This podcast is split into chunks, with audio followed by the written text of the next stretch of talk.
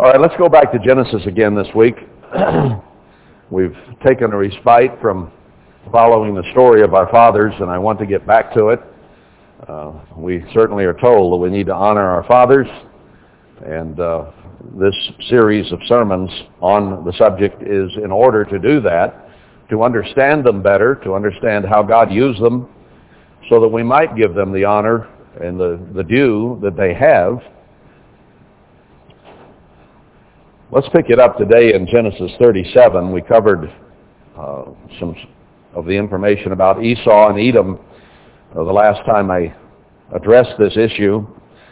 Uh, there was an interesting point that came up afterward. I, I referred to the Dukes of Edom uh, here, and we do have dukes as an office in the European royalty today.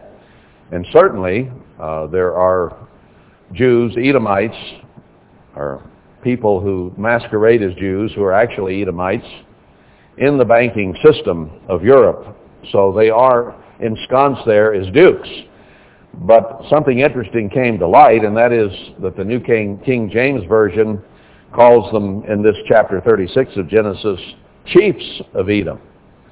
And I did point out in uh, verse 28 the Utes, Uzay, Uz, uh, pronounced Utes like the Ute Indians. And in verse 39, the word Payu or Payut is in verse 39. And then down in verse 41, we have Duke Pinion, like the pinion pine. Uh, and those are American Indian tribes, or the perhaps the forebears of the Indian tribes so to be called chiefs might be also uh, as appropriate as calling them dukes, because we have them as dukes in Europe, and we may have some of them as chiefs here among some of the Indian tribes right around the Utah, northern Arizona area. Just a, a little sidelight to throw in there. So let's go on to Genesis 37, because here we pick up the story of Joseph. Uh, Joseph was one of the leaders among the brothers of Jacob. Out of all those brothers, God chose to use Judah for Christ's lineage. He chose to use Levi as the priesthood, which was closely uh, affiliated with, the with Judah. And he chose Joseph, and particularly Ephraim, and made Ephraim the firstborn son uh, in Jeremiah 31 in place of Reuben. So of the 12 sons of Jacob, Judah, Levi, and then Ephraim became very prominent. And as we look at things today and understand, those names will continue to be prominent. So here we begin to deal with Joseph, who had two sons, Ephraim and Manasseh. And you can see how that ties in with us today already, and we have a lot of story to be told. But down the line, realize that what we're reading about here today is something that we're experiencing today. That the prophecies about these particular individuals would have play right here at the end. now you wouldn't have thought it, would you? If you had been Jacob and you had 12 sons, and the next to the youngest was one that would become prominent. Who would have thought it? Jacob dwelt in the land wherein his father was a stranger, in the land of Canaan. These are the generations of Jacob. Joseph, being 17 years old, was feeding the flock with his brethren, and the lad was with the sons of Bilhah and the sons of Zilpah, his father's wives, and Joseph brought to his father their evil report. So they sent one of the young ones uh, home with a report to Jacob about the state of the flocks and so on and how bad things were getting. Now Israel loved Joseph more than all his children because he was the son of his old age, and he made him a coat of many colors. Benjamin was a son of his old age as well later, uh, but Joseph was the one he picked out. He was certainly a son of old age. And he loved him more than all his children. Now there becomes a problem right off the bat. Animosity, jealousy, and envy from the others because he was picked out as a favorite and shown to be a favorite. Now that isn't always bad, is it? Does God do that? Yes, he does. He is going to pick out favorites to be the bride of his favorite son. God can do it. Only God does it in righteousness. God does it for the right pers- purposes and the right reasons. Now human beings do the same thing, but we don't do it in righteousness. We do it out of selfishness. Then it leads to problems. So something is not always wrong in, in and of itself. It's how it is used that becomes the problem. Food is that way. Alcohol is that way. They're not intrinsically evil of themselves. It's how they are used that becomes a problem. So it is not wrong for God to select certain ones that he will use for certain purposes. He has always done it. And people have always been jealous. People have not gone along with what God wanted done. Instead of looking at what God is doing, sometimes they look at the people themselves that God is doing it with and begin to find fault with them. Ephraim, I mean, not Ephraim, uh, Miriam and Aaron did that. Korah did that. The people in Samuel's day did that. And God said, they haven't rejected you, Samuel. They've rejected me. So God does what he wants to do. And we must be very, very careful, as we're going to see in that story, that we don't begin to look at men and say, well, they're faulted, or they have blemishes, or they have problems.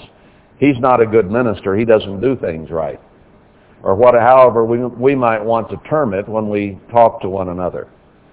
We're going the same path as Miriam and Aaron, as Korah, as others, if you want to pick some out of the Bible. We must be very, very careful. Because God picked out Joseph to do something with him. Let's see how the story plays out. Now, true, he did love Joseph more than all his children. He was affectionate toward him and had more emotion toward him.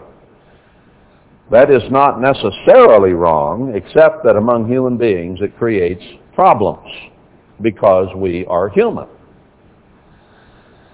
And when his brethren saw that their father loved him more than all his brethren, they hated him and could not speak peaceably to him.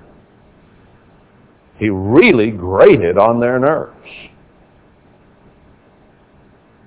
He couldn't do anything right. They couldn't speak peaceably to him. They worked around him. They talked behind his back. But what had he done wrong? Nothing so far that I see. And he led a pretty good life as you go through the story. But his brothers all hated him with a passion, so they could not even speak in a friendly, a peaceably, or a peaceable way to him. Always absolute put down. And Joseph dreamed a dream. You think that's bad. Joseph dreamed a dream and he told it his brethren, and they hated him yet the more. So not only is this favorite child something that his father had picked out, now it begins to appear as if God had picked him out to do something. So the plot thickens. He's not only a favorite son of his father Jacob, but also a favorite son of God. Now his brothers didn't think he could do anything right. That's the way they looked on him. He said to them, Hear, I pray you, this dream which I have dreamed. Well, he dreamed a dream. He already knew how they felt about him, but he's going to tell this dream anyway. Maybe he should have held his peace. All this did was make his plight worse. Now maybe in his own mind he thought, my brothers hate me because of the way my dad did, but I've had this dream, and he must have thought it came from God. He knew about God still. Jacob knew about God and had taught his sons about God. Anyway, he wanted to tell them. You know, when you're down and you feel inferior and you wanted attention, sometimes you do things to get that attention and it turns around backward on you. Have you ever seen that happen? He said to them, Hear this dream. For behold, we were binding sheaves in the field, and my sheaf arose and also stood upright. And behold, your sheaves stood round about and bowed down to my sheaf. I don't know how he thought this could help his situation. Maybe he just couldn't help himself. Or maybe he had a little streak of vengeance in him too, you know, uh, to, to get back at them because of the attitudes they had against him. I don't know exactly what was going through his mind or their mind. Well, I know what was going through their mind. I'm not sure exactly what was going through his. And his brethren said to him, Shall you indeed reign over us? They immediately interpreted this sheaves thing as him being prominent over them. Or shall you indeed have dominion over us? We're your older brothers. We're bigger, we're older, we're smarter. You're just a young punk. And they hated him yet the more for his dreams and for his words. For dreaming it and for telling it. Well, that didn't stop it. And he dreamed yet another dream and told it his brethren and said, Behold, I have dreamed another dream. And behold, the sun and the moon and eleven stars bowed down to me. And he told it to his father and to his brothers. And his father rebuked him and said to him, What is this dream that you have dreamed? Shall I and your mother and your brothers indeed come to bow down ourselves to you, to the earth? Now this same thing is used in Revelation 12 the sun, the moon, and the stars, and the tie-in is here to Jacob and Joseph and to his family and to the church at the end time. Revelation 12 being about the end time church. And the world will come and worship at our feet if we become a part of the bride of Christ. It becomes very clear that this dream back here was far-reaching in consequence. It wasn't just about that family. And his brethren envied him. Now, not only did they hate him, but there was envy there because they may have on some level suspected that this dream did come from God and that this might actually play out that way. So with the hatred came also envy, which is a work of the flesh. Now what happens when this kind of hate and envy simmer a while? Let's read on. His brethren envied him, but his father observed the saying. His father thought about it. Now it may have seemed strange to him that his young son would come and infer from a dream that he, the father, and the mother, and all the children would worship him. Now, how would it have been if in your family, if you'd have had eight or ten kids or something, and one of them said, I dreamed the dream, and all of you guys are going to bow down and worship me. This would have gone over how? I mean, even if you were in the church. Is it any wonder that Christ said a prophet has no honor in his own country? And he couldn't do any miracles in Nazareth except heal a very few sick folk. That's all he could do because of their unbelief. With all his power as the Son of God, who could actually raise the dead, and healed all manner of sickness and illness, it was always accompanied by your faith has made you whole. And they did not have any faith in him. He was just that little bastard of Mary's, is what he was known as in Nazareth. She got pregnant before they got married. And that's what they knew of him. And that's what they said of him. It says so right there in Scripture. Not quite that crude a language, but it's essentially the same. Just a fatherless son.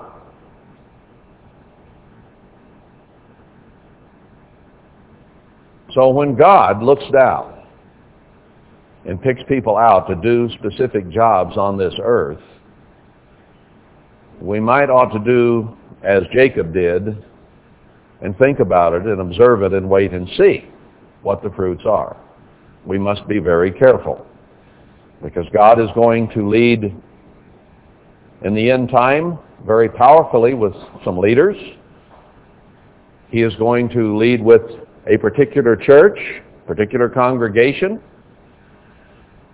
and most of the rest of the church of God will hate it. They will be envious. They will try to destroy it. They will try to turn it in as a rebel outcrop of the church of God. 90% of those who are in worldwide church of God are going to deny what God sets up at the end time. That we know clearly from Scripture. So this seems to us, when we know the whole story about Joseph, this seemed to us a wrong way for his brothers to look upon him. And yet God had something in mind. Now as the story develops, if you were in Joseph's shoes, I wonder if you would have always maintained faith that God was with you and directing all your steps. As we're going to find, he goes through some really serious trials. And a lot of people who might have thought they were chosen by God to be a part of his church, to do something in his church, had they gone through the things Joseph went through, they'd have said, surely God is not with me. Or others would have said, for sure, God is not with him. Had they seen? I suspect there were people who would have said, God is not with Paul when he had been left stoned to death, when he was in prison, when he was shipwrecked, when he was martyred. There would have been many people who had the judgment, God is not with that man. If he was, why isn't he being blessed? So we can apply this right down the line to ourselves today. We may go through a lot of trials, troubles, and tribulations. Does that mean God is not with us? No. He says through many trials and afflictions we enter the kingdom of God, through much tribulation. So if we are the people of God, it is a foregone conclusion that we will have trials, troubles, and tribulations, that we will have tests and temptations, that we will have difficulties along the way. That is one of the surest signs that God is with you. Not that you have all the things that you would like to have, but that you are having trials, troubles, and difficulties. That is guaranteed. That is stated over and over. But his father tucked it back in the back of his mind and said, hmm, that's interesting. Of course, he was lovingly disposed toward Joseph to start with. It would have been easier for his father to accept it than for his brothers. Now, his father knew that God was working through his grandfather Abraham, his father Jacob, I mean Isaac, and then through him, and that God had promised to bless Israel through his seed. So he had more information that he was working on that he had understood all his life. So when God picked out one of his sons for a particular reason, he thought about it. So maybe, maybe God is working here. Anyway, and his brethren went to feed their father's flock in Shechem. So they left there. And Israel said to Joseph, Do not your brethren feed the flock in Shechem. Come, I will send you to them. And he said to him, Here I am. One of the first insights into Joseph's character. Here I am. Or I'm ready. Or I'm ready, willing, and able. Now he knew his brothers hated him. He knew they would not want to see him coming over the horizon to wherever they might happen to be. So it was not a job that he probably really looked forward to. But his father said, I want you to go and check on your brothers and see how they're doing. Here I am. Whatever you want me to do, I'm ready and willing. The New Testament speaks of God's people having a ready mind. A ready mind. Always ready. We are to be a living sacrifice. So the attitude of a ready mind is one of the most important of the attributes of a true Christian. One of the most important attributes. Because if you are a living sacrifice, your life is devoted to God, you have dedicated it to God, then you should be always ready to do whatever it is that God wants done. Of a ready mind. And that does not always come easily. Some people, by personality, are more disposed to be ready, willing, and able. Others hold back. You know, some are there volunteering. Some don't even volunteer. They just jump in and do. So it's those who just see it needs done and jump in. Those who volunteer and then are willing. Those who have to be asked. Those who complain if they are asked but go ahead. Those who are asked and complain and don't. And then there are those that you'd be afraid to ask. That kind of runs the gamut of human personality. Now, somewhere in there are all of us. And we have to modify our personalities by the Spirit of God and by His power to come to have a ready mind so that we know God is in charge and we're ready to do His bidding, whatever it might be. We are His slave. We you know, in the Old Testament, they pierced your ear and put an awl in it and marked you as a slave. And you belonged to someone then. Well, God uses the same analogy. We are all slaves of Jesus Christ, or of Emmanuel, I should say, I guess now. We belong to him. He bought us, purchased us with his blood. Otherwise we would die. So slavery to him is better than dying. And we made that choice. So now we belong to him. We don't belong to ourselves anymore.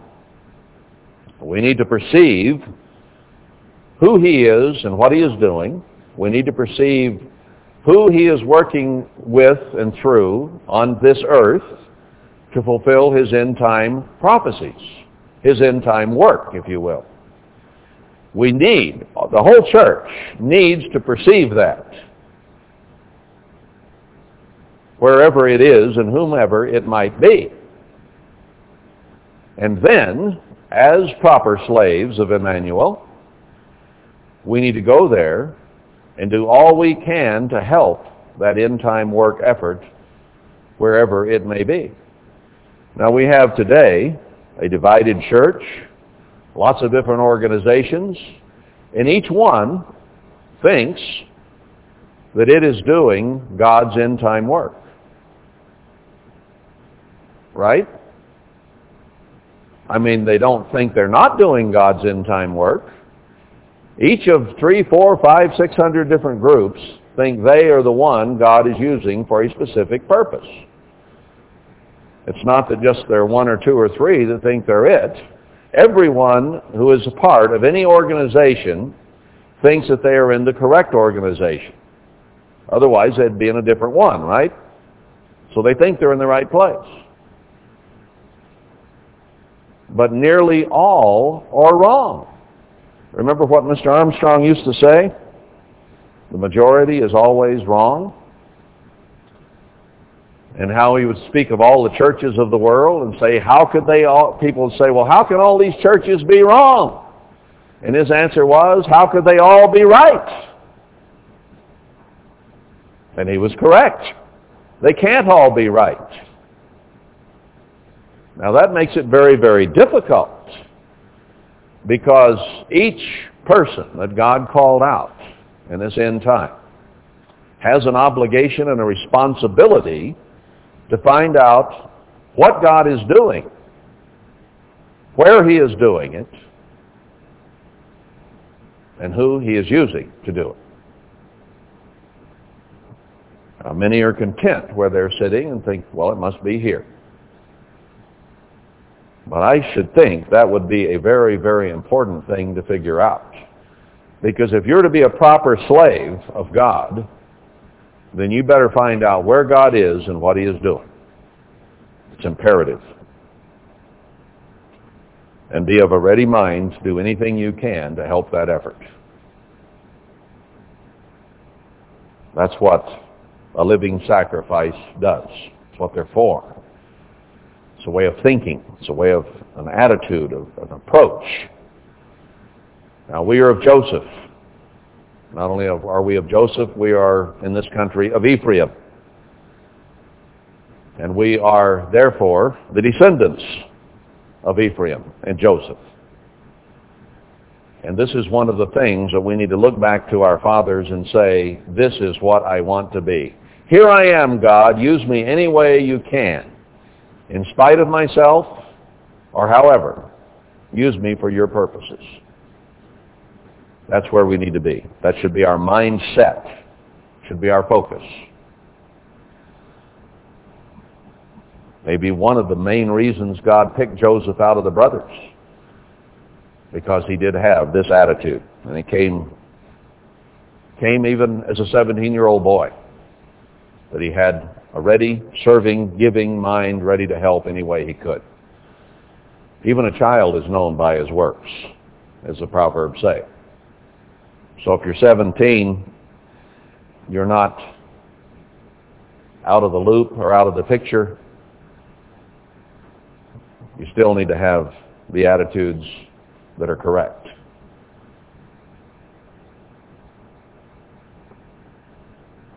Here I am. I'm ready. What do you need? Wonder how many teenagers there are in America today, percentage-wise, who have the attitude of Joseph. So how many 17-year-olds, their dad told them to do something, would say, here I am, Dad, whatever you want. I'm ready. Let's go. Get her done. I think it'd be a pretty low percentage in our population today. At 17, most are in rebellion in some form or another. I only pick on 17 because that's how old Joseph was here. It'd be the same whether they're 13 or 16 or 18 or whatever. And in our society today with our practices, they're pretty rebellious even at 2 and 3 and 4 because they simply are not taught right attitudes from the very beginning, and therefore they don't have right attitudes as they get older.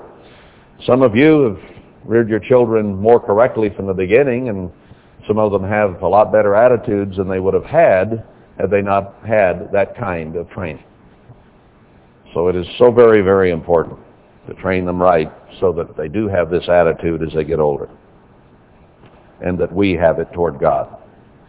And he said to him, Go, I tell you, or pray you, see whether it be well with your brethren, and well with, your, with the flocks, and bring me word again. So he sent him out of the vale of Hebron, and he came to Shechem. And a certain man found him, and behold, he was wandering in the field. He didn't know where to go to look. He's, you know, they're out there, and you follow the grass. You go where uh, the flock can eat. Follow the grass does not mean what did not then mean what it means to some today.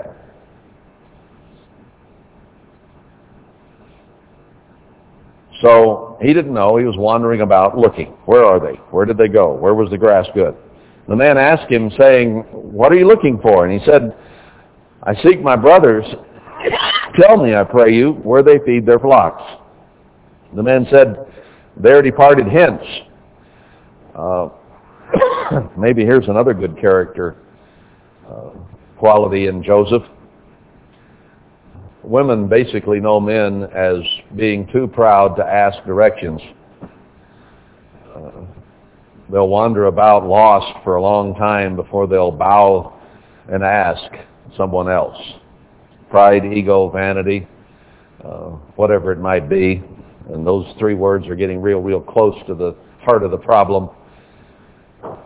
But uh, the price of gas now, you better swallow your pride and ask somebody right away or you might run out and not be able to buy any more. But Joseph was at least humble enough. He said, hey, uh, have you seen them? Where did they go? He asked directions. So they departed, for I heard them say, Let us go to Dothan. And Joseph went after his brethren and found them in Dothan. And when they saw him way off, even before he came near to them, they conspired against him to slay him. Now you think they had an evil attitude toward him. Uh, this is where it went. That much hate, that much jealousy, just because one was a little more favored than another, or maybe a lot more favored than they were. Led to absolute, utter bitterness and hatred leads to murder. So they were plotting his death the minute they saw him come over the horizon, way off. They said one to another, Behold, this dreamer comes. Come now, therefore, and let us slay him and cast him into some pit, and we will say, Some evil beast has devoured him, and we shall see what will become of his dreams. We'll fix this dreamer. You kill him, and then let's see if we come and worship him. So sometimes it's not just idle talk. People actually do kill people. And these brothers overall planned to kill him. And they were dead serious.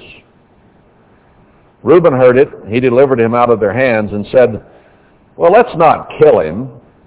Reuben said to them, Shed no blood, but cast him into this pit that is in the wilderness and lay no hand upon him, that he might rid him out of their hands to deliver him to his father again. So he thought, all right, I'll just get him to cast him into this pit. I guess he was appealing to whatever decency there might have been in them. Let's don't just kill him outright and actually murder him. Let's throw him in this pit and let him die of thirst and starvation. Well, that's okay. We'll do that. We'll go for that. Of course, he didn't tell them, well, I'm going to secretly come, maybe in the middle of the night, pull him out of the pit and send him home. Reuben had in mind to deliver him. But he bought some time is what he was doing. And it came to pass when Joseph was come to his brothers that they stripped him out of his coat, his coat of many, many colors that was on him. That was a symbol of his dad's favoritism, was that beautiful coat that he had made of different colors. So they stripped that right off and took him and cast him into a pit. And the pit was empty. There was no water in it. And they sat down to eat bread. Well, let's eat and drink and be merry and let that dreamer of dreams die of thirst and starvation. But as they sat down to eat bread, they lifted up their eyes and looked, and behold, a company of Ishmaelites came from Gilead with their camels bearing spicery and balm and myrrh, going to carry it down to Egypt. They were on a trade route. And Judah said to his brethren, What profit is it if we slay our brother and conceal his blood? Wonder why it is that Jews are tied together with the idea of making lots of money. It would be Judah who came up with this idea. Let's sell him to the Ishmaelites, and let not our hand be upon him, for he is our brother and our flesh. And his brethren were content. So he talked him out of immediate murder. Let's just sell him. They could get something out of it, and he'd be out of their hair and gone. Then there passed by Midianites, merchantmen, and they drew and lifted up Joseph out of the pit, and sold Joseph to the Ishmaelites for twenty pieces of silver, and they brought Joseph to Egypt. Now, you would have begun to think, if you'd been the brothers at this point, God is with us. He's not with Joseph. We got rid of this dreamer of dreams. He's a slave in Egypt now. We'll never see his sorry hide again. Had to have been their attitude. And had you been Joseph, and you had been tied onto a camel and were being hauled into Egypt as a slave, you might have begun to wonder about your dreams yourself. Is God really with me? You can't always go by appearance, can you? That's why we have to read what God says and walk in faith. Not fear, not be nervous, not worry, but walk in faith. We have the Bible, don't we, to tell us what is going to happen, how it's going to happen, who's going to do it. We have a way of escape lined out for us and how God and the end time work that God is going to do through the church, the virgin that he picks out of, of all the churches of worldwide. We have that knowledge. We have that wisdom, that understanding. So what do we have to worry about? If things kind of go up and down and don't look like they're transpiring just the way we think they are at times, or quite as fast as it should happen, or we're going through trial and trouble, there's nothing to get worried or fear about. It's just something to realize is part of the story because God has a way of working things out exactly the way he wants them to go. He is an incredible micromanager. Now, as this story progresses, we're going to find that God used Joseph for a very, very important thing, part of his plan. And he's using people in Joseph and Ephraim at this end time to do the same thing. But what he puts them through before he uses them is sometimes very difficult. So, what's the bottom line? You'd better understand the Scriptures. You'd better be following the Scriptures. And then know in faith and trust that you will be taken care of because of that.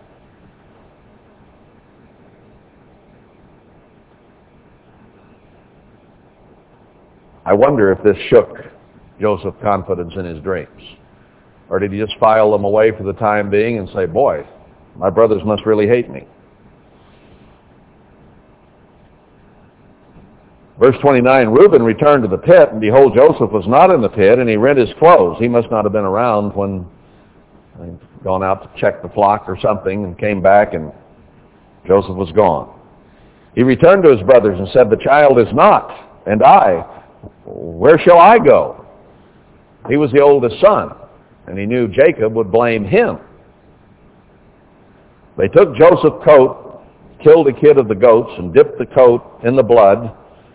They sent the coat of many colors, and they brought it to their father and said, This have we found. Know now whether it be your son's coat or not. And he knew it and said, It is my son's coat. So they added a plot for murder to a pack of lies. Jacob rent his clothes and put sackcloth upon his loins and mourned for his son many days. All his sons and all his daughters rose up to comfort him, but he refused to be comforted. And he said, For I will go down into the grave to my son mourning. I'm going to die just like he is, and I'll mourn until it happens. Thus his father wept for him. The Midianites sold him into Egypt to Potiphar, an officer of Pharaoh's and captain of the guard. Now there's a little story thrown in here uh, about Judah that doesn't fit the story of Joseph, which will be picked up here in a little bit. But God put this in here uh, for a very important reason. So let's look at chapter 38. It came to pass at that time that Judah went down from his brothers and turned into a certain Adullamite whose name was Hira. And Judah saw there a daughter of a certain Canaanite whose name was Shua. And he took her and went into her. And she conceived and bare a son, and he called his name Ur. So Judah picked out a girl he liked, and she conceived again, bore a son. She called his name Onan. And she yet again conceived and bore a son and called his name Shelah. And he was at Chezib when she bore him. And Judah took a wife for her, his firstborn, whose name was Tamar. So he helped, this, this was happening here obviously over a period of quite a few years. Some of the commentaries say that from uh, the chronology through the scriptures, that Judah was only about 12 when he actually took uh, this girl. I don't know that that is the case, but it can be proven uh, very easily that some of the kings of Israel got married when they were 12 and 13 and 14 years of age and started having children right away. I don't necessarily recommend that, but uh, sometimes they did it. But that's apart from the story here. The, the reasons for it and what happened are more important than the ages by far. So Tamar was the one that Judah picked out for his oldest son.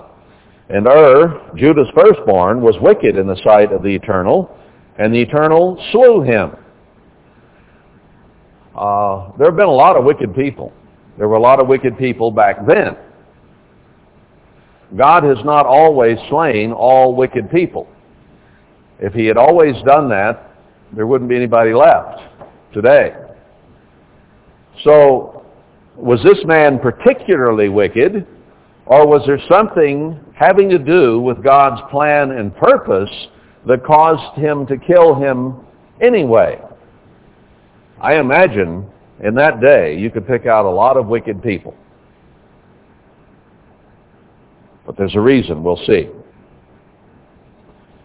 So Tamar's husband was killed by God at God's hand for whatever reason.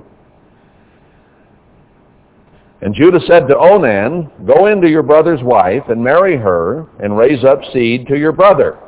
Now that was the rule that if a man died, the brother took the wife and the children that came from that woman then took the original father's name so that his seed would be prolonged. There would be objections among some of you if your husband died and you automatically had to marry some of his brothers. But that's the way it was done. And Onan knew that the seed should not be his. So he realized he did what Judah said and went in and took Er's wife as his own, that any children she had would continue to have Er's name, not his. And he didn't like that idea. So it came to pass when he went into his brother's wife that he spilled it on the ground lest that he should give seed to his brother. So basically what he did was early withdrawal to be sure, to try and be sure at least, that she not become pregnant. Uh, and this time it worked. Frequently it doesn't, but uh, it did in this case. Now it wasn't spilling it on the ground that was the sin here. It was the attitude of not allowing her to have children with Er's name. He just didn't want to do it. People have said it's a sin to spill the seed on the ground. Well, it might not be the best thing to do, but that is not the sin that was involved here. It was cheating his brother. He was willing to take the woman, just not to give her children. He was willing to do what a man wants to do out of his own lust, but not fulfill the purpose that God had put there and that Judah had in mind. And the thing which he did displeased the Eternal, wherefore he slew him also. Now this wasn't the first time anything like this had ever occurred either. But God did not want Ur or Onan to have children with Tamar because he had something else in mind. Then said Judah to Tamar, his daughter-in-law, Remain a widow at your father's house till Shelah, my son, be grown. So here was the third one. He was still too young to marry. So he just kind of put Tamar on ice and said, don't marry anybody else now. You just got to wait for the third son.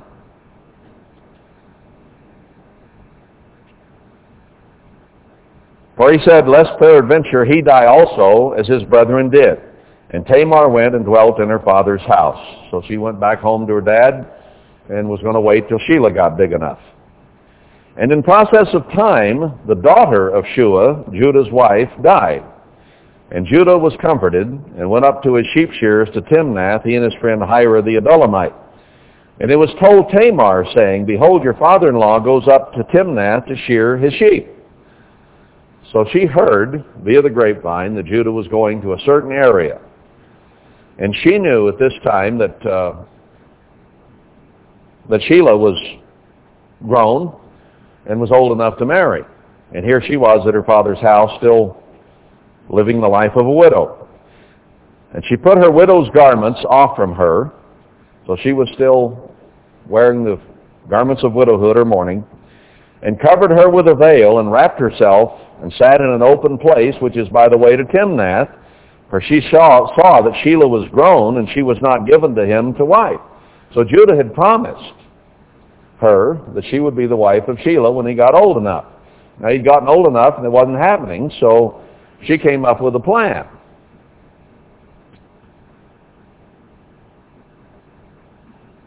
When Judah saw her, he thought her to be an harlot because she had covered her face. So she put the veil over, couldn't be recognized, sitting by the side of the road, a streetwalker, if you will. And he turned to her by the way and said, Go to, I pray you, let me come in to you. For he knew not that she was his daughter-in-law. So she dressed in such a way to look like a harlot, but her identity not be known. And she said, What will you give me that you may come in to me? Well, they haggled over price next. And he said, I will send you a kid from the flock. And she said, Will you give me a pledge till you send it? That's what she was really after. The kid from the flock didn't mean anything. She wanted the husband. And he said, What pledge shall I give you? And she said, Your signet and your bracelets and your staff that is in your hand. So now these were personal items, and your signet was your stamp, your word, like a signature today on a check. Uh, and that identified you specifically. And that's what she wanted. And he gave it her and came into her, and she conceived by him. And she arose and went away and laid by her veil from her and put on the garments of her widowhood. So she took off the widow garments, put on the harlot garments, now puts back on the widow garments and waits. Pretty smart, really. Don't know that it's the way to go, but it's pretty smart thinking. And Judah sent the kid by the hand of his friend the Adullamite to receive his pledge from the woman's hand. Well, she had insured payment because those were very, very important to him. But he found her not. She was gone. Then he asked the men of that place, saying, Where is the harlot that was openly by the wayside? And they said, There was no harlot in this place. There's no, there's no gal that hangs around here on a regular basis. There's no harlot here. I, I suspect where the harlots hung out was pretty well known, and I, I doubt that this was out of character at all for Judah. He probably did this all the time, and that's why she figured she could set him up this way. And he returned to Judah and said, I can't find her. And also the men of the place said that there was no harlot in this place. And Judah said, Let her take it to her, lest we be shamed. Behold, I sent this kid, and you've not found her. Now what? It came to pass after about three months that it was told Judah, saying, Tamar, your daughter-in-law, has played the harlot, and also, behold, she is with child by whoredom. So they knew she was in mourning, she wasn't married, and here she turns up three months pregnant. And Judah said, Bring her forth and let her be burned. When she was brought forth, she sent to her father-in-law, saying, By the man whose these are, am I with child? And she said, Discern, I pray you, whose are these? The signet, the bracelets, and the staff. And Judah acknowledged them and said, she has been more righteous than I. They had a double standard back then too, you know. Well, if a woman's played the harlot, she's got to be burned. Who did she play the harlot with? You know, you kind of got to have a partner to be a harlot. Now, he had been involved. Did he say, whoever got her pregnant be burned? No, not quite. Double standard's been around for a long time. What's good for the goose should be good for the gander.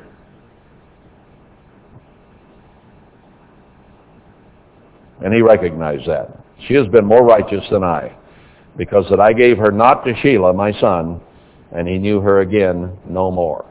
So he didn't go into her anymore. He recognized his mistake, realized what he should have done. And it came to pass in the time of her travail that, behold, twins were in her womb. Now this got work, worked out so that she was not pregnant by Ur, or by Onan, or by Shelah, but by Judah. It came to pass, when she travailed, that the one put out his hand, and the midwife took and bound up his hand a scarlet thread, saying, This came out first. So others, uh, the, the uh, midwife standing there with her catcher's mitt and waiting for things to go on, and out comes a hand. Just a hand. So she wrapped a red thread around it in a hurry. And then it disappeared. Came to pass as he drew back his hand that behold, his brother came out. And she said, How have you broken forth? I just tied a red ribbon on a hand and now I have a baby without a ribbon. How did this happen? How have you broken forth? This breach be upon you. Therefore his name was called Pharez or breach, a breach. A breach is like in a wall, is a hole in the wall. A breach is a cut. A breach is something that didn't quite go according to plan. A breach of promise means that you broke it. You didn't do it the way it should have been done. So for the hand to come out and receive the red thread and to go back and then for the baby to come out without it first and then the one with the red thread to come later was a breach in normally how things would go. Usually when one baby starts out, it comes on out. And then the other one comes later. But somehow, this one got his hand there, brought it back, and somebody turned on the dryer, and they circulated a bit and came out the other way.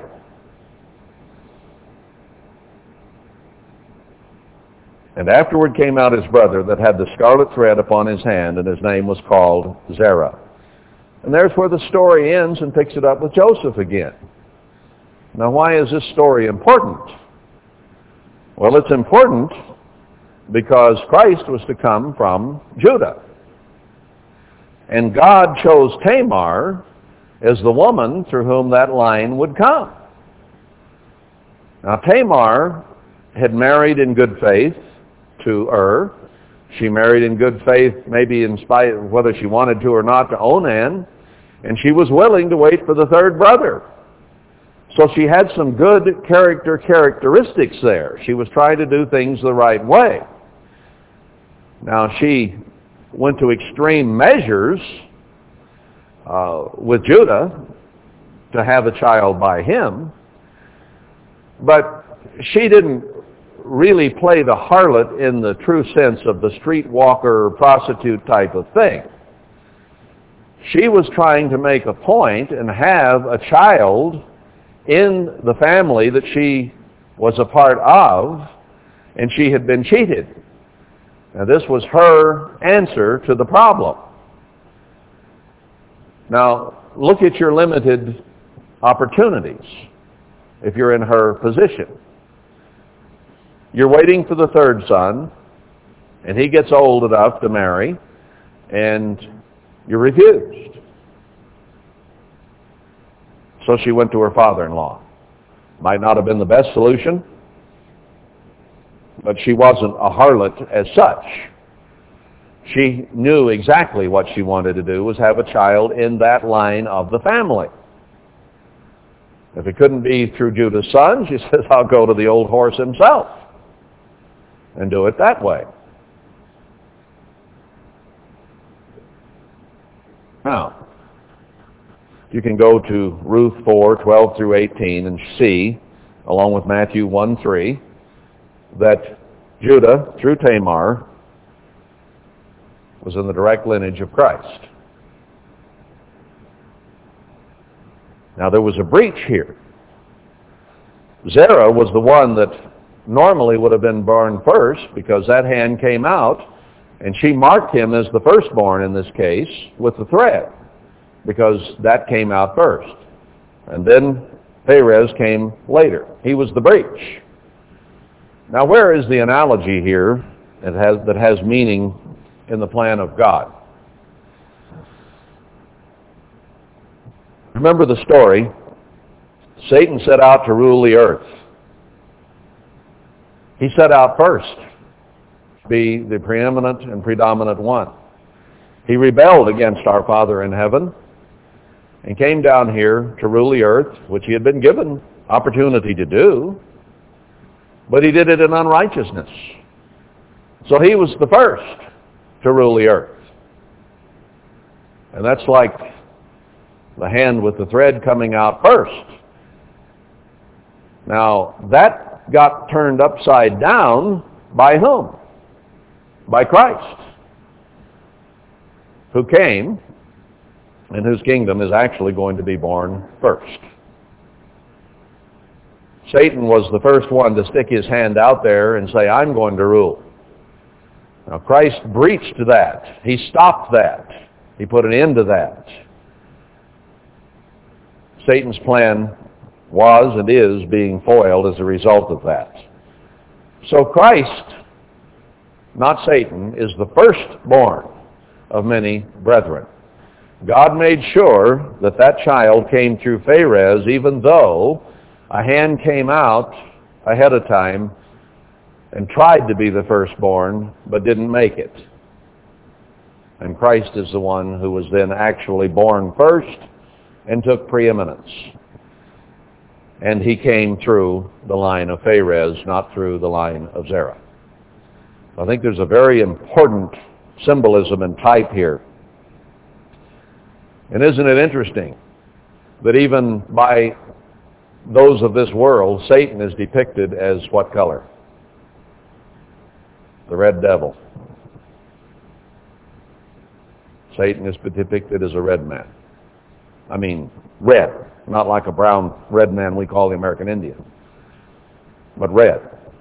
Dante's Inferno, and you know, he's got ears and a tail and a pitchfork tail. And he's red.